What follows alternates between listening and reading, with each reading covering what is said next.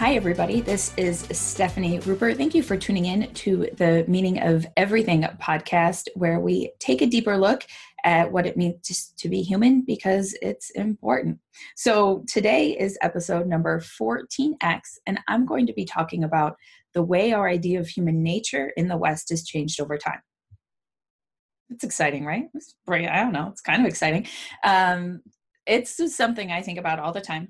I'm more than happy to share about it. I will try to make what I'm talking about. I am trying to make everything that I talk about, by the way, as sexy as possible. So hopefully it will not be altogether too boring for you. This will be a short episode. I will try to keep my talking. I always try to keep my talking to 17 minutes, between 17 and 22 minutes. You can let me know on Instagram or Facebook. I'm at Stephanie Rupert. You can see how to spell my name in the title and notes for the podcast. At Stephanie Rupert, you can let me know feedback that you have for anything having to do with the podcast on Instagram, Facebook, my website, contact form, all the stuff. Please do chatter at me. Please do get at me. I want to know what you think. I have a winner to announce very briefly. Her name is Caroline Jackson, and she has won the drawing because she wrote a review for the podcast. And I am thanking people who write reviews of the podcast, which, by the way, takes about 6 seconds. Could take about 6 seconds. All you have to do is be like, hey, this is nice. 5 stars, 1 star, your opinion. You know, I won't tell you what to say. 5 stars. Anyway, for people who write reviews of the podcast, I like to say thanks. And so I enter you into a drawing to give away a book that's on my personal library shelf. I usually do not give out my own copies.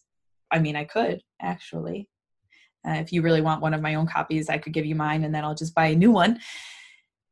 I am more than happy and excited to do this. I'm very excited for Caroline. I'll have already emailed her.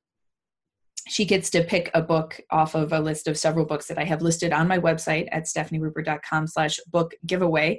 And the only thing she had to do was take a screenshot of her review as she was writing it and email it to me at tmoeverything@gmail.com. And now she has a copy of, will have a copy of one of these delightful books, Infinite Jest or something. It's a great novel. I do recommend it. And you can check out the list of books just to see what I recommend anyway at stephanierupert.com/book giveaway if you want to. So yes, human nature is on the table for discussion today. This is a very fascinating question. In episode 14 of the podcast, the one I aired just a few days ago, I talked with a scholar of human nature and technology named Joe Fisher. And one of the things he talked about a lot was how powerful this idea of human nature is. You know, we don't spend a lot of time talking about it actively in the public sphere, which I find totally annoying because to me it's very important. But our idea of what it means to be human is sort of central to everything that we do as individuals and as different groups, as religions, as church communities, as nations. Our ideas of what our existence is constituted by, what gives us meaning, what we're here for, all that sort of stuff factors into human nature, what we're made out of, and has really big implications for how we live our lives, how we feel about our lives, and all that sort of stuff. So I think it's going to be kind of interesting.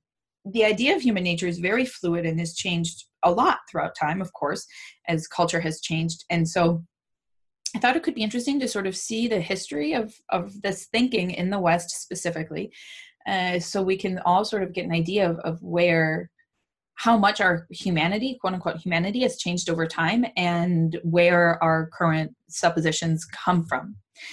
So I'm going to start way back in what we might call pre-agricultural times. Now, this is before humans, quote unquote, invented or discovered agriculture about 10,000 years ago. Before then, we tended to live mostly in tribes and hunter-gatherer tribes, which means that we weren't often sitting in one place. Now, this is one thing that's a really big piece of who we are as a species that we never think about. But humans used to be constantly on the move, constantly reevaluating new environments, living, of course, in the wilderness, or what we would today think of as wilderness, and back then, constantly in very close contact with the land, and usually confined, again, to our particular groups, our particular narratives. There might have been alliances with different tribes and what have you, but generally speaking, this is who we were and what we did. And the religion that we enacted tended to be pretty, what we would nowadays call animistic, tended to be pretty polytheistic. Nowadays, we would call it that, which basically means there was a lot of spirituality, many different spirits, many different kinds of gods, and they were all located in the natural world because that was the world we had. That was the world we lived in. And there are many really fascinating ways of being spiritual in this sense, or having an idea of what humans are. For example, there is a tribe in the Amazon that thinks of humans as fluid with other animals. You can become birds, for example. And it's very hard for us to understand as scholars in the West whether people mean this literally or metaphorically. But it's definitely a very real thing, this sort of interactional, fluid kinds of ways that we were very much a part of the natural world. And 10,000 years ago is a really long time, but in terms of the universe, it's also a very short amount of time. It was very short time ago that we had these more tribalistic, more nature-centric spiritualities. Now, after humans discovered agriculture, society changed massively. And if you want to learn about all those massive changes, I highly recommend Jared Diamond's Guns, Germs, and Steel. I'll link to it in the show notes. I'm going to write that down really quickly. Guns, Germs, and Steel. That's a great book for reading about this, or you could read Sapiens, which has been very trendy recently. And that's a lovely look at history too, although a little bit less intellectually rigorous than Jared Diamond's work, or the book at least, not their personal work, but the book and how it presents itself. So after the advent of agriculture, people became very settled. Private property became a really big deal, and societies started to, there was population growth and the growth of cities and cosmopolitan centers. And there's a scholar of religion, his name is Robert Bellah, and he has this idea called the axial age, which basically says that in all religions, all areas of the world, basically, these mainline religions that we still have with us today developed: Buddhism, Hinduism, Christianity, Judaism, what have you, if at different points in time, but they were all sort of reactions to this change in our culture. And we tended to, now, of course, this is not the case in Hinduism, although it could be argued, we tended to, at this point in time, become monotheistic, right? We developed a more singular way of relating to a Godhead. And we also had to develop ideas that encompassed not just our communities, but the ones that we now know were our neighbors.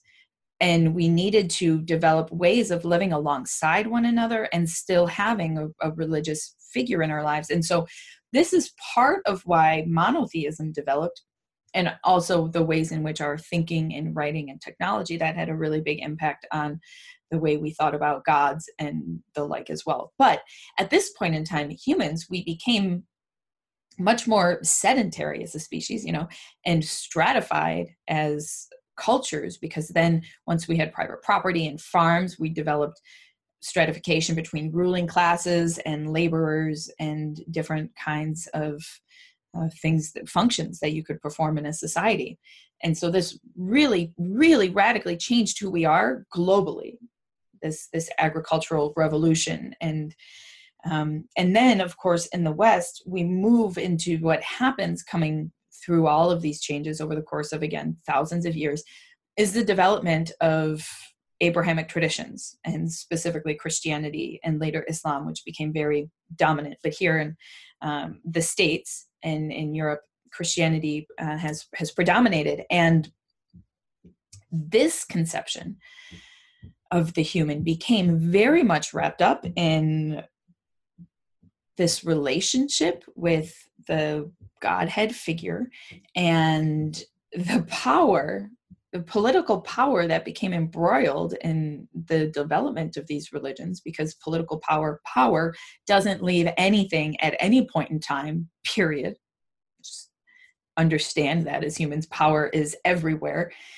And one way that we became sort of yoked to this tradition was in our understanding of ourselves as deeply flawed sinners, and attempting, finding salvation in this idea that we can be redeemed from sin and from death in the remediation of relationship with Christ, of belief often, or sometimes throughout the history of doing good works. Right. But this idea of belief becomes really central to who we are as a human. And I would argue in large part because that's a great way for a church or a religious institution to rope you into its power, into its hierarchy, is to tell you that you have to believe in them. Right. That's kind of a thing. And this isn't to say that faith is invalid because of that, or any kinds of beliefs are necessarily invalid because of that. There are ways that you can work around that, very subtle and intellectually complex ways to work around that. But basically, I am definitely of the firm opinion that power matters. But what it did was it turned us into a society, and a very stratified society, of people who thought of themselves as really bad, and this ended up having tons of effects on our society, specifically with respect to our love and our families and our relationships and our sex lives. Right? We do a lot of repression, a lot of hating our bodies, and also in our relationship with this God, we developed this way of thinking about ourselves. And this goes back to Plato, right? Actually, Christian ideas are built on top of Greek philosophy, and specifically very early on back then, Plato's philosophy and what we call Neoplatonism. And we see ourselves as materially embedded people with bodies that we need to escape, and the God is out there, up there in heaven, and we want to transcend to them. And the way that we can do that is with our mind and our spirit, which is separate from our bodies. And so we become dualists in this sense, right? We have these souls, and we are identified with these souls, but we are trapped in these bodies. And that sort of constitutes how we think of ourselves as human beings for about the next 1,500 years after Christ and his death and perhaps resurrection. And then that coming into, say, about the 1600s, 1500s, 1600s, stays pretty much the same. Now we start to question this and to morph it a little bit during the Enlightenment, when we embrace, sort of on the basis of conducting rational and then scientific investigations into the natural world, and also as the Reformation happened. Now this was when Protestantism arose, right? And people began questioning the church, that we tended to, as a result of both of these things, take our reason and our belief and our ideas inside of ourselves. Something that we need to know, something that we need to understand, is that throughout this history, our ideas of who we are as a human come down to us because the vast majority of humans were illiterate, come down to us from the church. We take these ideas, but now moving into the modern period, people are being able to read, people are being able to think a little bit more for themselves, and we become more individualized, and we become more interested in the ideas of our own reasoning faculties. And we become more interested in the sciences. And then we start making progress, we start developing technologies, and we get really excited about the future. We become really positive, and the Enlightenment is just like a giant party. And of course, there's the French Revolution, and it's all terrible, and way too many people died because of power again. But generally speaking, this was a period of great optimism for the human species. Despite the fact that we had historically thought of ourselves as sinners, we were moving away from these ideas, we were questioning them. And then Darwin comes along and teaches us that we're all apes. And all of a sudden, we are no longer these created beings in the dominant academic discourse. Of course, many people disagree with this, but Darwin comes along, teaches us that we're apes, and then we're fully animal apes. and fully natural. And that just stripped the divinity right out of public discourse, right out of academic discourse, and created the split, which I have talked about in a few episodes of this podcast. I'm thinking specifically of episode 4X. This split then happens between people who want to like really hold on to the fundamentals of Christian dogma and belief. And I say these words not pejoratively, like Christian ideas, and become fundamentalists. And then some people still continue to try to make peace with these somewhat contradictory ideas of us being divinely created beings and evolved animals. And there ends up being tons and tons of scholarship conducted on trying to reconcile those two ideas.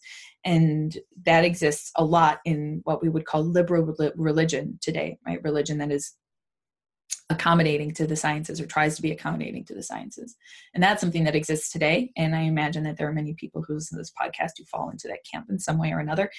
And then, of course, there is the viewpoint, very popular in the sciences and academic and intellectual discourses today, which is that obviously we are not attached to Christ or any God figure at all, but we are simply monkeys, you know, or slightly smarter monkeys that evolved as an evolutionary accident, and we have to understand ourselves as animals. Now, I happen to be one of the people who thinks that we need to understand ourselves as animals.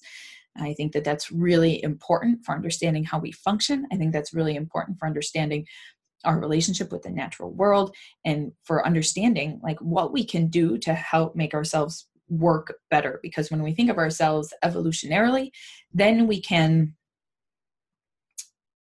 understand the forces that have made us genetically who we are, or given us the potential to become certain things, and then the cultural forces that have made us who we are, like the ones that I have been talking about today. The problem with this viewpoint, you know, is that as you tear God out of the system, you leave us hanging with very little meaning, and you leave us hanging with tension between us, this group, right? People who tend to think in this particularly scientific way, and other groups, you know, the fundamentalist groups, and people who are very loyal to the sciences, and people who are very loyal to religion. This scientific viewpoint, even if you don't personally embrace it, has had radical impacts on our society, and it has happened alongside the tragedies of the Great Wars, the World Wars at the beginning of the 20th century. And so these ideas of us being able to use science to achieve this positive and beautiful future and create a utopian humanity, which, by the way, is wrapped up with this discussion of eugenics that we had in the last podcast. And you realize it just all collapses. The hope, the positivity, the faith in us as a species just is decimated by the fact that people who thought they were so advanced and thought that we really had it all together and were figuring it all out could take millions of people, put them in labor camps, and murder them, right? Genocide. And so that was a real blow to us as a species, and to realizing that we really didn't have it together at all. So some people in the wake of that said, like, look, we need to return to religion. We need our problem here. The problem that we encountered here is that we unhooked ourselves from religion. Other people say, look, that's not the problem. The problem is that we are animals, and we have deeply flawed traits. You know, we have deeply flawed personalities. And my personal view is that we need to figure out what those things are so that we can take care of them and help prevent such, you know, tragedies from happening in the future. Unfortunately, everything is so chaotic and complex, and it's going to be an uphill battle, you know. But anyway, as a discussion of what it means to be human, and I've been talking for 20 minutes now, so I need to go. It's changed a lot over the course of the last few hundred years, thousands of years, decades even, you know, just last week. These things are constantly evolving, and ideas and cultures are bumping up against each other, but they matter, right? These ideas matter. Now that we have this understanding of us as apes with feelings and thoughts and almost 200 biases that are just a part of our evolved animal. Like what do we do with that? And we experience meaninglessness and we experience nihilism. And that has a huge impact on our culture, of course. And we end up developing all these tensions, like I mentioned. And so in today's world, now we're looking at human nature and saying, are we going to genetically engineer ourselves? You know, what are we going to do about it? Are we going to try to preserve a particular idea of what it means to be human? Or are we going to continue? Are we going to dare to change that intentionally? Are we going to try to change that very carefully? Because we learned, again, in the world wars that we really don't have our shit together nearly as much as we think we do as a species. So what are we going to do about it going forward? And are we going to be really inflexible about how we think about the human? Or are we going to listen to these historical ideas and other voices in our world and community and hold the space for them and be informed by them and be open to changing our ideas or lessen our attachment to it whatsoever? Because like I said in the podcast with Joe earlier this week, if there is one thing that we can say that is fundamental to human nature, it's that it changes. It has changed with technology. It has changed with economics. It has changed with history. It has changed so much over the course of the last several thousand years. And so we need to accept the fact that we are always in flux and then, move forward, taking care of that for ourselves. So I'm going to stop talking now. I hope that wasn't too much. Please let me know what you think. Again, I would be more than happy to get even negative reviews, of course. I just want to hear what you think. So this has been The Meaning of Everything, episode 14X. You can find me at stephanierupert.com, at Stephanie Rupert on Instagram and Facebook. I would be so happy, of course, if you joined me there. No pressure if not. I will be back next week with episode 15 and 15X, and the guests continue to be amazing. I am super excited about the next few weeks ahead. So stay tuned, subscribe and like and all the stuff. And I will catch you next week. Take care.